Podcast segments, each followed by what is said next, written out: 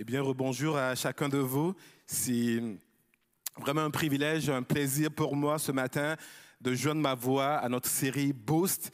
Et après ces deux derniers messages avec Pasteur Jean-Fred et Pasteur euh, Francis, sans oublier le guide de dévotion qui a été mis à, votre disposition, ainsi que les pensées du jour publiées sur Facebook et, et YouTube. J'ose croire ce matin que vous êtes bien boostés et que vous êtes en super bonne forme. Est-ce que vous l'êtes? Yes? Si vous ne l'êtes pas, je, vous recommande fortement cette semaine de vous approprier ou réapproprier à nouveau toutes ces ressources disponibles gratuitement sur nos différentes plateformes pour vous booster dans votre foi en ce début d'année. Nous poursuivons donc ce matin avec le thème de la prière, boost dans la prière. Et parlant de la prière, on ne se le cachera pas ce matin, certains ne l'aiment pas du tout, d'autres un peu, d'autres beaucoup, et d'autres encore passionnément et même à la folie. Est-ce que j'ai raison? Peu importe où vous vous situez ce matin, il n'y a aucun jugement à cela. Vous êtes au bon endroit. Et ce matin, ma prière, que nous puissions tous ressortir de ce lieu boosté en ce qui concerne la prière. Le thème de la prière est vaste et riche et ce serait vraiment utopique et prétentieux de ma part ce matin de pouvoir tout couvrir dans ce message. J'aimerais juste ce matin, surtout, que nous puissions ensemble démystifier la prière, comprendre ce que la prière n'est pas et ce qu'elle est réellement. Nous verrons également quels peuvent être les obstacles à la prière. Avant d'aller plus loin dans le vif du sujet, permettez-moi de vous partager un constat qui est ressorti d'un sondage fait à la jeunesse l'année passée concernant la prière. Les jeunes sont là, ils sont témoins. Dans le but de bien préparer nos enseignements, que ce soit le, vendredi soir ou les, les, dimanches matins en contact, avec mon comité, nous avons demandé aux jeunes de façon anonyme de nous suggérer des thèmes qu'ils aimeraient qu'on aborde avec eux. Et en dehors de la question de l'identité, de l'anxiété, de l'angoisse, la prière faisait également partie des préoccupations des jeunes. Et à la question de savoir pourquoi est-il si difficile de prier ou de maintenir une vie de prière constante, les réponses les plus fréquentes étaient celles-ci. Je ne veux pas déranger Dieu avec mes demandes. Je pense que Dieu, Dieu doit être préoccupé par d'autres choses dans le monde plus importantes que ce que moi je vis. Je n'ai pas souvent le temps pour prier. J'oublie parfois de prier. Je n'ai pas les bonnes paroles comme ceux et celles que j'ai l'habitude d'entendre prier. Je n'ai pas les bonnes paroles. J'essaie de prier, mais je n'ai pas toujours des réponses. Et ça me décourage. Et pour ne citer que ces réponses, je suis persuadé que si la même question était posée à des adultes comme vous ce matin, plusieurs de ces réponses reviendraient. Est-ce que j'ai tort? Même pour les disciples de Jésus, intégrer la prière dans leur vie et aimer prier n'a pas été simple pour eux. Dans l'évangile de Luc, on peut même lire qu'ils ont demandé un jour à Jésus de leur apprendre à prier comme Jean-Baptiste l'avait appris à ses disciples. Pour avoir vécu avec Jésus, ils étaient témoins de l'importance que Jésus accordait à la prière et aussi témoins de l'efficacité des prières de Jésus. On peut voir partout dans les quatre évangiles que Jésus, bien qu'il soit le Fils de Dieu, il avait fait de la prière une priorité. On le voit débuter ses journées en s'adressant à Dieu dans la prière. Dans la journée, il se retirait parfois seul pour prier. Il a prié pour la guérison des malades, il a prié pour chasser des démons, il a prié pour choisir ses disciples. Et la Bible nous dit qu'il a passé toute une nuit pour prier, pour chercher, pour trouver ses disciples. Et moi, je crois que c'était dans le but d'avoir toute la sagesse et la direction de Dieu pour prendre une si grande décision. Il faisait toujours recours à la prière. Même face à l'épreuve de sa vie, il s'est retiré dans le jardin de Gethsemane pour prier en prenant soin de demander à trois de ses disciples de rester éveillés avec lui pour le soutenir dans la prière. À sa surprise, au bout d'une heure de prière, il les a retrouvés endormis, assoupis. Il leur dira ceci dans Matthieu 26, 40 à 41, qui n'est pas dans les diapos. Vous n'avez donc pas pu rester éveillé une seule heure avec moi. Restez vigilant et priez pour ne pas céder à la tentation. L'esprit est bien disposé, mais par nature, l'homme est faible. Cette parole est peut-être pour quelqu'un ce matin. Tu dois rester vigilant et prier pour ne pas céder à la tentation qui est couchée à ta porte. Amen. Si les disciples de Jésus ont pu s'endormir pendant un temps de prière, cela voudrait-il dire que la prière peut parfois être un puissant somnifère? Je vous raconterai plus tard une petite anecdote là-dessus.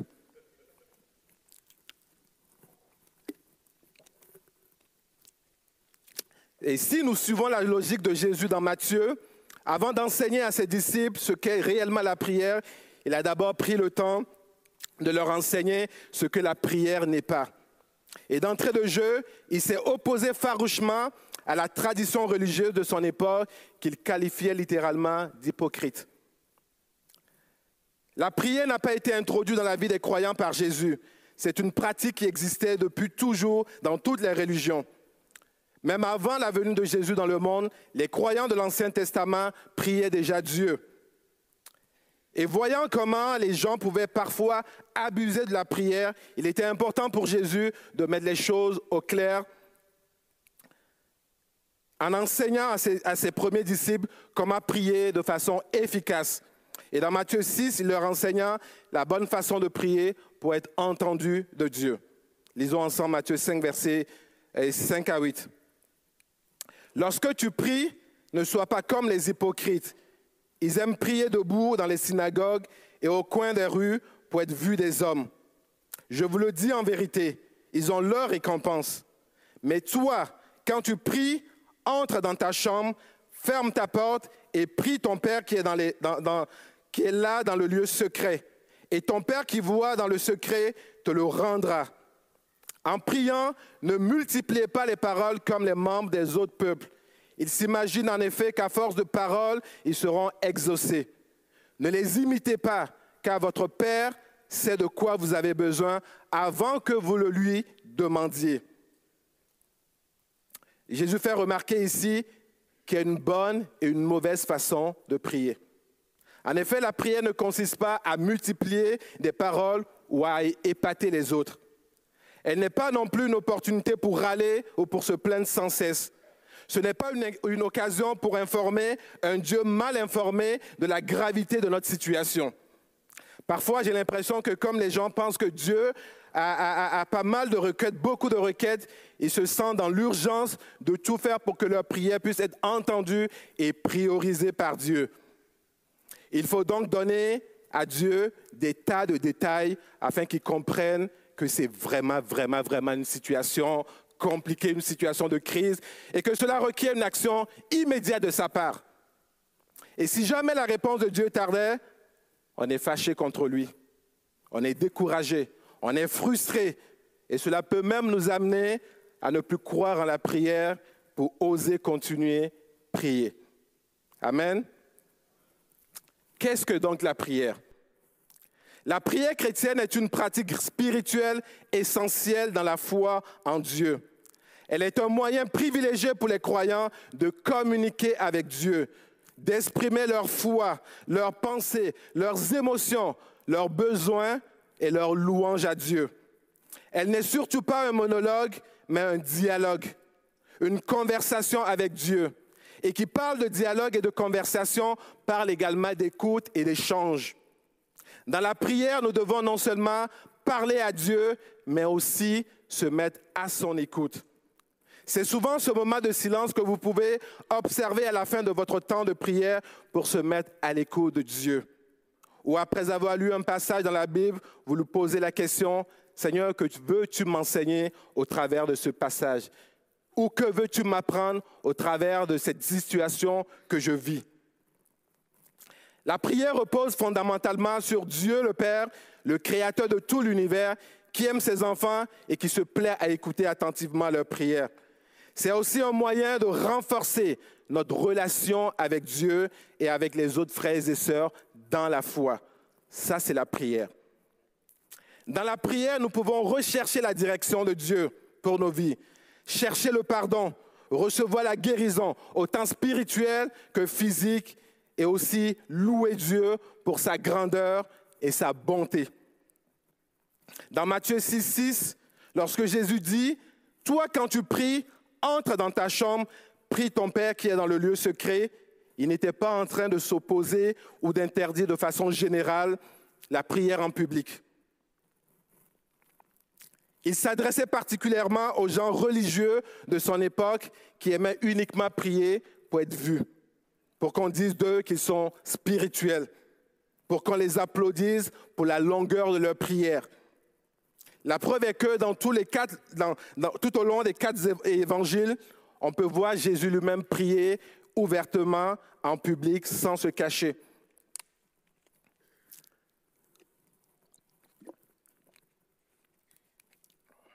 C'est bon hein, de prendre de l'eau. Vous en voulez? Allez-y. Jésus priait devant des foules et en petits groupes avec ses disciples. Mais contrairement à ces personnes qui dénonçaient, ils aimaient vraiment prier pour être vus, Jésus priait pour être exaucé du Père pour lui rendre gloire. Ça, c'était l'objectif de la prière de Jésus. Il priait pour être exaucé du Père, pour lui rendre gloire.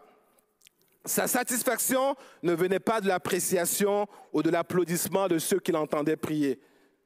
La prière dans le, lieu dans le lieu secret dont Jésus parle ici, c'est cette prière sans artifice, sans hypocrisie. Une prière, c'est, cette prière, c'est entre l'âme du croyant et Dieu. Un cœur à cœur avec Dieu, où on dit les vraies choses à Dieu. C'est ça la prière. Je vous avais promis une anecdote sur le, potentiel que la prière a à endormir des gens. Est-ce que vous voulez l'écouter? Il y a des années de cela, alors que j'étudiais dans une université en Europe, j'étais en colocation avec un ami et qui était aussi étudiant étranger tout comme moi. Une fin de semaine, nous avions reçu la visite de trois autres amis qui étudiaient aussi à différents endroits en Europe. On partageait à l'époque presque les mêmes difficultés, les mêmes soucis, les mêmes défis, euh, les mêmes inquiétudes. La nostalgie du pays, le manque de la famille, euh, à cela quelques petits soucis d'argent pour financer nos études et aussi les problèmes qu'on avait, on pouvait avoir avec les services d'immigration lorsqu'il était euh, le moment de, de renouveler nos permis d'études. Ce soir-là, cette soirée, après avoir cuisiné et mangé ensemble, on s'est lancé dans une longue discussion durant laquelle on s'est beaucoup plaint de notre situation. On était littéralement contre toute l'Union européenne. On était tous des chrétiens qui auparavant avaient prié pour obtenir un visa d'études pour arriver en Europe pour, étudier. Les études allaient quand même bien. Et même deux d'entre nous avaient des bourses d'études de leur pays d'origine. Mais malgré cela, personne d'entre nous n'a exprimé sa reconnaissance à Dieu durant cette soirée. Et vers la fin de la soirée, comme tout bon chrétien qui se respecte, à la suggestion d'un d'entre nous, nous avions décidé de prier pour clôturer la soirée en beauté. On aurait la conscience euh, plus tranquille. Et celui qui a fait la suggestion s'appelait Joseph, et sa situation semblait plus problématique que celle de, nous tous. Et au lieu de réellement prier et demander à Dieu de nous aider dans nos différentes situations qu'on traversait, nous avons plutôt fait le choix de jouer aux victimes en nous plaignant comme pas possible, je vous dis. C'était des plaintes du genre, hey Seigneur, tu vois comment le service d'immigration nous traite, tu vois comment les profs à l'université nous traitent, tu vois comment c'est difficile de s'intégrer dans ce pays, tu vois combien c'est difficile de trouver un petit boulot pour juste survivre dans ce pays. C'est tellement difficile. Et comment sera notre situation une fois que les études seront terminées? Devrons-nous rester dans ce pays ou devrons-nous chercher à, retourner dans notre pays d'origine ou même immigrer au Canada? Vous comprendrez que quelqu'un d'entre eux a eu l'exaucement de sa prière. Et pendant qu'on se plaignait à tour de rôle, croyant qu'on était en train de prier, on n'entendait pas du tout la voix de notre ami Joseph. Et à la fin de notre jérémiade, suivi du grand Amen final que vous connaissez tous, Joseph, la tête entre les deux mains, penché vers le bas, ne répondit point Amen. Celui qui était assis directement à côté de lui lui donnait un coup de coude. Et brusquement, brusquement, Joseph se réveilla. Et il dit ceci, Ô oh, doux Jésus, aie de moi, pauvre pécheur. On a tous éclaté de rire comme vous. On a ri toute la soirée. On a vraiment ri. Mais très honnêtement, avec du recul, je réalise que durant toute cette soirée, la seule authentique prière était celle de Joseph. Non, non, je vous dis sérieusement. Elle était courte, mais elle était sincère et remplie d'humilité. Et parce qu'il s'était endormi pendant la prière, les super spirituels que nous étions avions conclu que lui, sa situation n'allait pas changer d'aussitôt. Mais à notre grande surprise, quelque temps après, Joseph était plus avancé que nous dans les études. Et quelque temps après, après avoir obtenu son diplôme, il s'est fait offrir un, poste de cadre supérieur dans son pays d'origine. Il a plié ses bagages, il est parti et nous a laissés dans notre galère.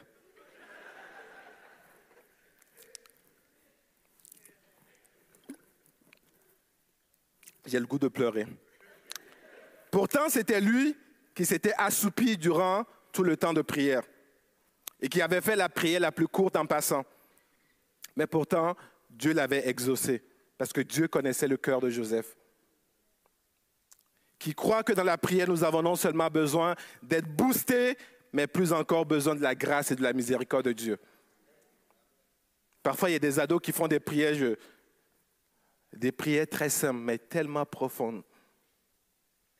Pas de longues phrases, aucune éloquence, mais des prières vraiment sincères. Une fois que Jésus a fait bien comprendre à ses disciples ce que la prière n'est pas, il va leur enseigner un modèle de prière que nous retrouvons dans le même chapitre 6 de Matthieu au verset 9 et 13. On va le lire ensemble. Voici donc comment vous devez prier.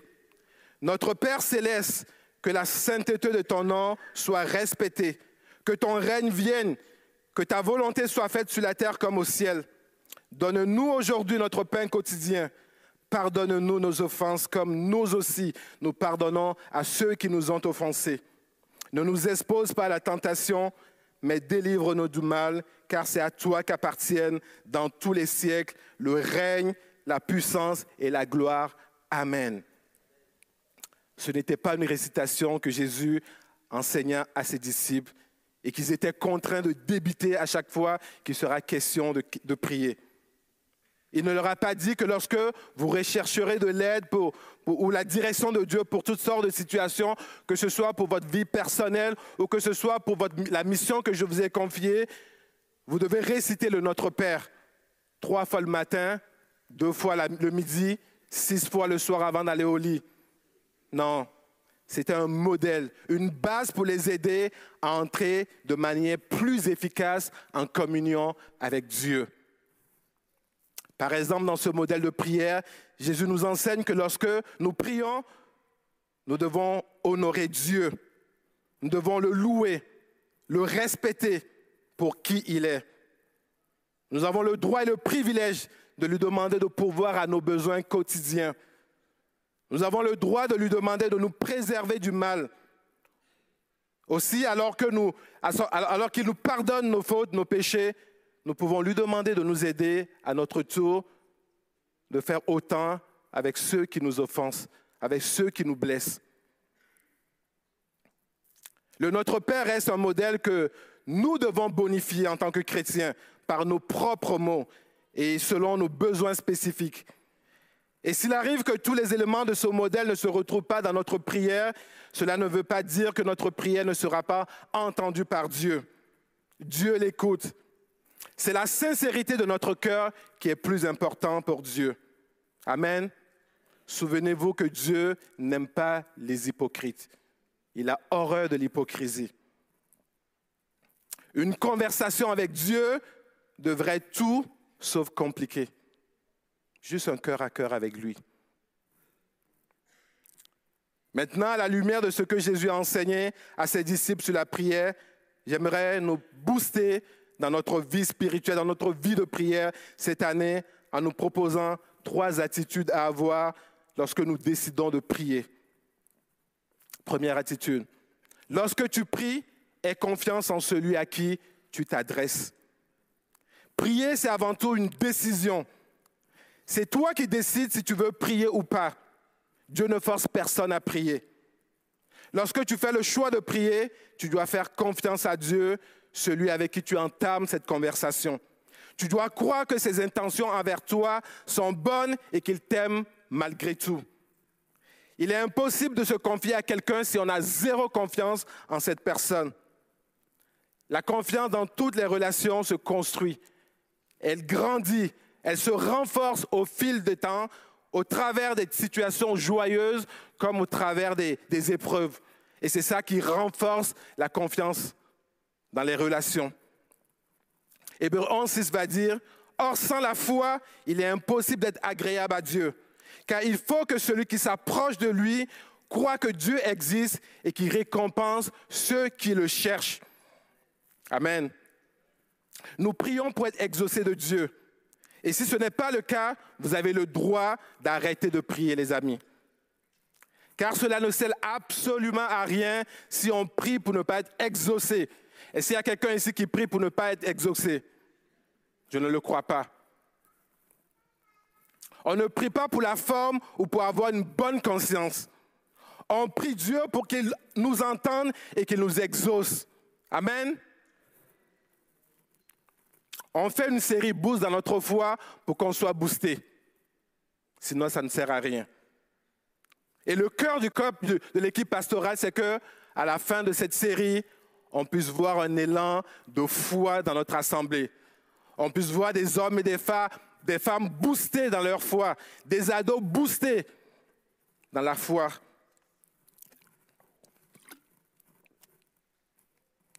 J'arrive à mon deuxième point. Deuxième attitude à adopter.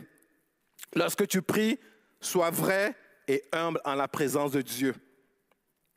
Le prophète Ésaïe, dans une prophétie donnée au peuple d'Israël, et qui se veut un appel à la conversion, un appel à renoncer de porter un masque lorsque le peuple se présentait devant Dieu, pour le prier, dira ceci.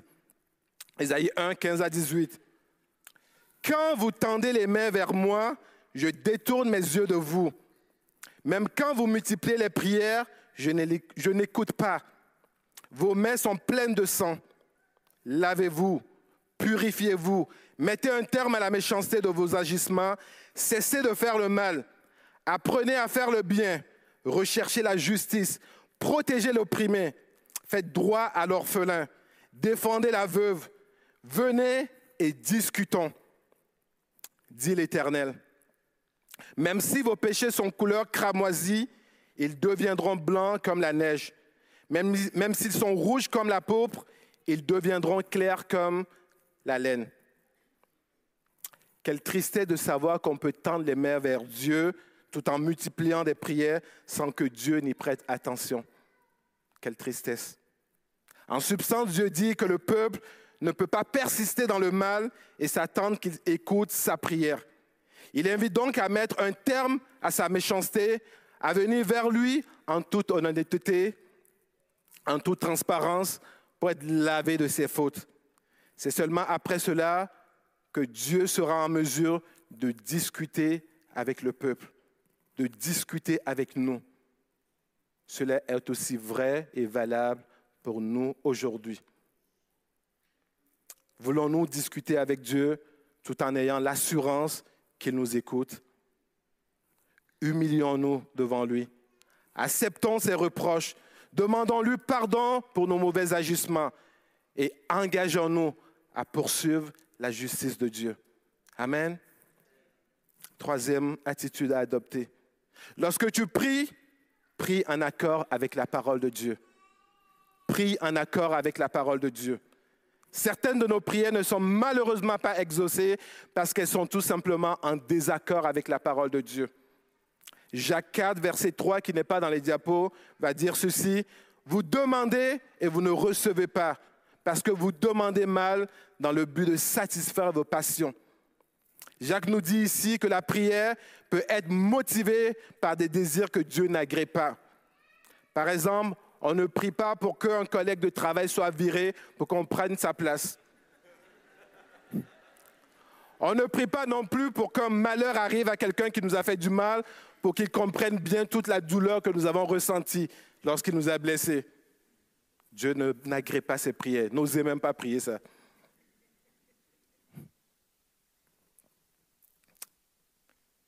D'où l'importance de connaître la parole de Dieu. Et en connaissant la parole de Dieu, nous pouvons savoir quelle est la volonté de Dieu et quelles sont ses promesses à notre égard. Seul au travers de la parole, nous pouvons comprendre la volonté de Dieu et les promesses qu'il a pour nous. Jean 15, verset 17 dira ceci, Si vous demeurez en moi et que mes paroles demeurent en vous, demandez ce que vous voudrez et cela vous sera accordé. Amen. Nous ne devons pas connaître la parole de Dieu seulement de façon intellectuelle. Cette parole doit convaincre notre cœur et demeurer en nous. Elle devient ainsi une lampe à nos pieds et une lumière sur notre chemin. La boussole de notre vie et la source de notre sagesse lorsque nous venons devant Dieu pour prier.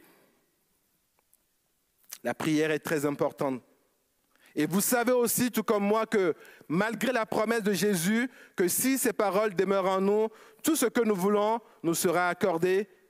Il nous arrive très souvent que nous ne recevons pas toujours tout ce que nous demandons. Pourquoi? Moi, je crois très personnellement que cela relève de la souveraineté de Dieu et qu'il connaît mieux ce qui est bon pour nous. Et dans tous les cas, il nous permet, lorsque nous continuons de lui faire confiance, de garder nos cœurs et nos pensées en lui. Notre paix, notre joie et notre satisfaction nous viennent de lui. Amen. Avoir confiance en Dieu, être vrai et humble devant lui, prier selon sa parole, ces trois attitudes ne sont pas, ne sont pas des formules magiques exclusives. Elles sont juste basées sur la parole de Dieu et peuvent nous permettre d'avoir une vie de prière plus efficace. Vous pouvez en ajouter d'autres. Vous êtes libre. Un homme sage a dit un jour, a dit un jour parfois, juste une prière peut changer les choses. D'autres fois, c'est la persévérance dans la prière qui change les choses. Et moi, je crois très profondément à cela. Parfois, juste une prière peut changer les choses, mais d'autres fois, c'est la persévérance dans la prière qui change, qui fait bouger les choses dans nos vies.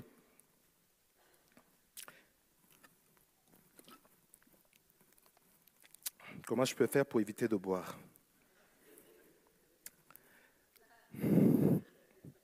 Je peux pas, hein? Et ceci m'amène à mon dernier point, qui est la persévérance dans la prière. Dans l'une des capsules de Pasteur Francis que j'ai beaucoup aimé la semaine dernière, il a parlé des paraboles utilisées par Jésus pour enseigner des vérités à ceux qui le suivaient. Et maintenant que vous savez tous comment comprendre les paraboles, mhm, vous le savez, hein? Sinon, allez voir Pasteur Francis après, il va vous réexpliquer ça avec grand plaisir. Je vous propose de lire celle du juge inique. Luc 18, versets 1 à 8. Jésus leur dit une parabole pour montrer qu'ils devraient toujours prier sans se décourager. Il dit, il y, avait il y avait dans une ville un juge qui ne craignait pas Dieu et qui n'avait d'égard pour personne. Il y avait aussi dans cette ville une veuve qui venait lui dire, Rends-moi justice contre ma partie adverse. Pendant longtemps, il refusa. Mais ensuite, il se dit, même si je ne crains pas Dieu et je n'ai d'égard pour personne, puisque cette veuve me fatigue, je vais lui rendre justice afin qu'elle ne vienne pas sans cesse me déranger. Le Seigneur ajouta, écoutez ce que le juge, le juge injuste, écoutez ce que dit le juge injuste. Et Dieu ne fera-t-il pas justice à ceux qu'il a choisis et qui crient à lui jour et nuit? Les fera-t-il attendre? Je vous le dis, Il leur fera rapidement justice. Mais quand le Fils de l'homme viendra, trouvera-t-il la foi sur la terre? Et dans cette parabole, Jésus encourage ses disciples et nous encourage, nous aussi aujourd'hui, à prier avec persévérance, sans relâche. Jésus nous propose l'exemple d'une pauvre veuve qui, à force d'insistance, obtient justice d'un juge qui ne, craignant, qui, ne craignant ni Dieu ni homme, lui fait quand même droit à cause de sa persévérance, à cause de son insistance, à cause que cette femme ne s'est pas relâchée dans sa demande à Dieu. Jésus nous fait remarquer les mobiles de ce juge et en conclut que Dieu, à plus forte raison, écoutera ses enfants et leur fera promptement justice. Mais il dit aussi, le Fils de l'homme à son avènement, trouvera-t-il la foi Trouvera-t-il la foi à son retour? Et cette question de la foi, de la confiance en Dieu, revient toujours, revient encore. Elle doit donc être importante pour Dieu. À bon entendeur, salut. La foi, la confiance en Dieu est essentielle pour recevoir de Dieu. Dans Matthieu 7, 7 à 8, il est écrit, Demandez et l'on vous donnera, cherchez et vous trouverez, frappez et l'on vous ouvrira. En effet, toute personne qui demande reçoit. Celui qui cherche trouve et l'on ouvre à celui qui frappe. Qui parmi vous donnera une pierre à son fils s'il lui demande du pain? Je crois personnellement qu'il y a des moments dans nos vies où nous demandons quelque chose à Dieu et nous l'obtenons sans délai. Tu fais la prière le lendemain, tu l'as. Ou même la journée même, ta réponse, tu l'as. Mais d'autres fois, demander seul ne suffit pas. Il faut chercher, il faut fouiller, il faut cogner à plusieurs portes avant que la bonne s'ouvre devant nous. Et cela peut parfois prendre plus de délai et pendant ce temps d'attente et de silence de la part de Dieu, notre confiance en lui est éprouvée et parfois même ébranlée. Mais je peux vous rassurer ce matin que si nous persévérons jusqu'au bout, notre confiance en lui est renforcée.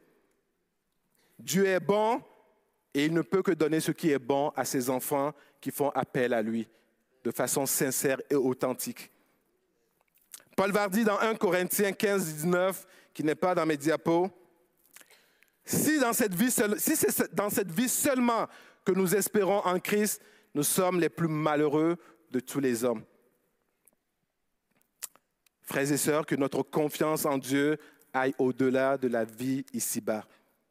Que notre espérance en Dieu puisse aller au-delà de ce que nous pouvons vivre ici-bas sur terre.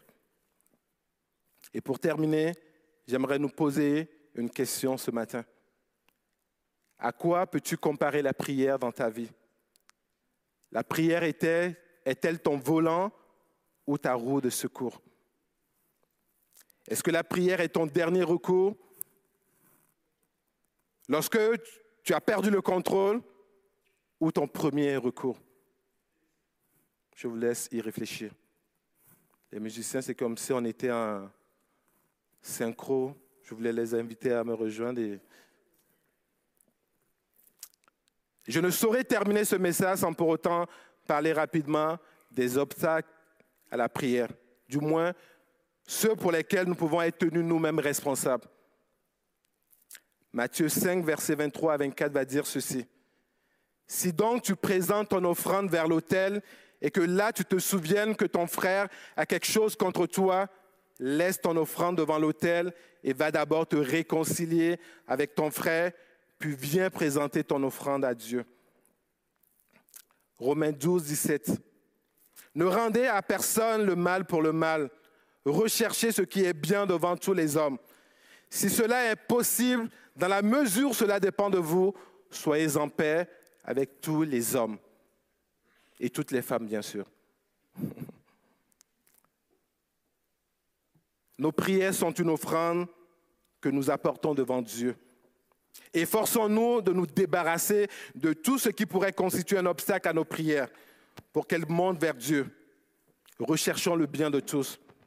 Gardons le canal entre nous et Dieu vraiment dégagé de tout ce qui pourrait être un obstacle à l'exaucement de nos prières. Frères et sœurs, je veux nous encourager ce matin à conserver en tout temps notre joie. Comme un frère a l'habitude de le dire dans cette assemblée, conserve ta joie, garde ta joie. Que notre vie de prière ne se relâche point cette année. Disons merci à Dieu pour tout et en toutes circonstances. Restons reconnaissants quoi qu'il arrive. Et alors que les musiciens jouent tranquillement, est-ce qu'il y a des gens ce matin qui ont le goût, qui ont le désir de reconsacrer leur vie de prière à Dieu, de vivre quelque chose de nouveau cette année, une relation vraie et authentique avec Dieu, alors que vous venez dans sa présence pour le prier, pour l'adorer, pour l'honorer.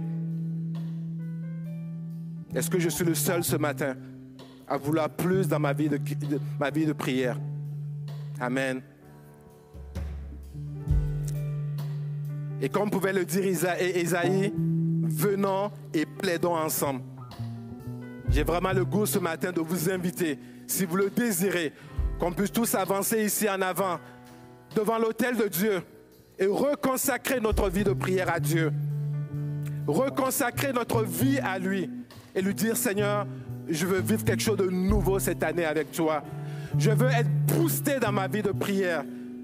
Je veux avoir le goût et la joie de venir dans ta présence et te prier, t'invoquer. Et même lorsque la réponse va tarder à venir, je veux rester confiant, ferme dans ma foi. Et je ne veux rien laisser ébranler ma foi. Je veux croire que tu es celui qui rémunère ma foi, celui qui entend ma prière. Et c'est lui qui m'aide également à prier de la manière efficace. Et peut-être certains d'entre vous ce matin, ça fait tellement longtemps que vous luttez avec un manque de pardon dans votre cœur. Oui, vous avez été offensé et vous avez de la difficulté à pardonner. Considérez vos propres offenses ce matin. Et regardez comment Jésus vous a pardonné. Et ce matin, il vous invite à votre tour à relâcher le pardon à pardonner celui-là ou celle-là qui vous a offensé. Ne gardez personne prisonnière dans votre cœur. Votre cœur est le temple du Saint-Esprit. Laissez l'Esprit de Dieu régner en vous. Laissez Dieu faire son œuvre en vous ce matin, les amis, frères et sœurs dans la foi.